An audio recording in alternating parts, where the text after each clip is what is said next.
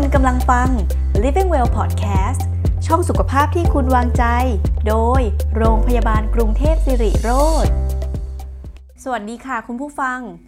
ช่วงนี้อากาศที่ภูเก็ตบ้านเราเนี่ยเริ่มแปรปรวนจากการเข้าฤดูฝนแล้วนะคะ เดี๋ยวฝนตก เดี๋ยวแดดออก บุตรหลานของคุณผู้ฟังหลาย ๆ คนเนี่ยอาจจะมีอาการมีน้ำมูก ไอเรื้อรัง คล้ายจะเป็นหวัด แต่ก็ไม่หายสักทียิ่งช่วงเปิดเทอมแบบนี้ค่ะ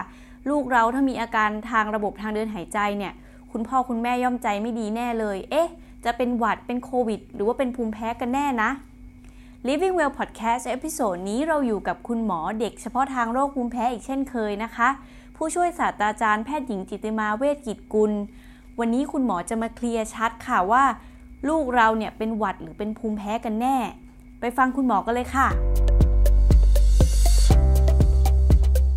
แพ้อากาศคืออะไรแล้วเกิดจากอะไรคะคุณหมอ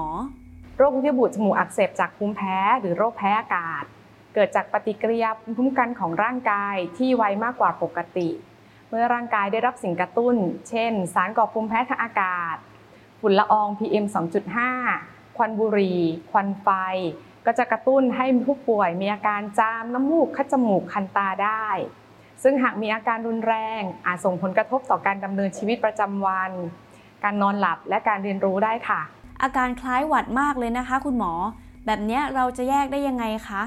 อาการอาจจะคล้ายกับโรคหวัดแต่สาเหตุแตกต่างกัน โรคเยื่อบุจมูกอักเสบจากภูมิแพ้ เกิดจากปฏิกิริยาภูมิคุ้มกันที่ตอบสนองไวมากกว่าปกติ ในขณะที่โรคหวัดเกิดจากการติดเชื้อ ซึ่งในผู้ป่วยที่มีการติดเชื้ออาจจะมีอาการอย่างอื่นร่วมด้วย เช่นไข้ หรือบางครั้งก็จะมีอาการคลั่นเนื้อคลั่นตัว ปวดเมื่อยตามตัว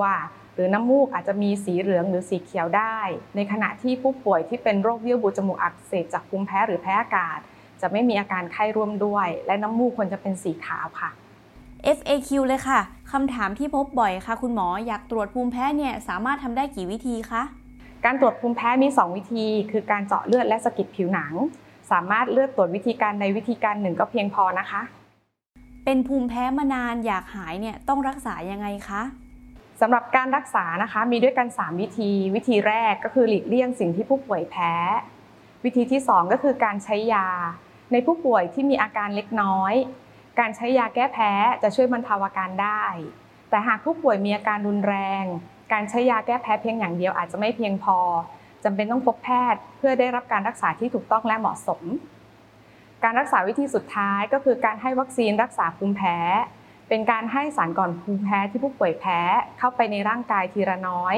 เพื่อค่อยๆ เข้าไปปรับภูมิคุ้มกันของร่างกายทำให้ผู้ป่วยอาการดีขึ้น และสามารถลดการใช้ยาลงได้ แต่การรักษาวิธีการนี้จำเป็นจะต้องรักษาต่อเนื่องนาน 3-5 ปีค่ะ สุดท้ายอยากให้คุณหมอฝากอะไรถึงคุณพ่อคุณแม่ที่มีลูกเป็นโรคภูมิแพ้นิดนึงค่ะ โรคเยื่อบุจมูกอักเสบจากภูมิแพ้ เป็นโรคที่พบได้บ่อยในเด็ก แม้ว่าจะไม่อันตรายถึงแก่ชีวิต แต่ก็ส่งผลกระทบต่อชีวิตประจำวันนะคะ ส่งผลต่อการนอนของเด็กและการเรียนรู้ ดังนั้นหากบุตรหลานของท่านมีอาการที่สงสัย แนะนำให้พบแพทย์เพื่อจะได้รับการรักษาที่ถูกต้องและเหมาะสมต่อไปค่ะ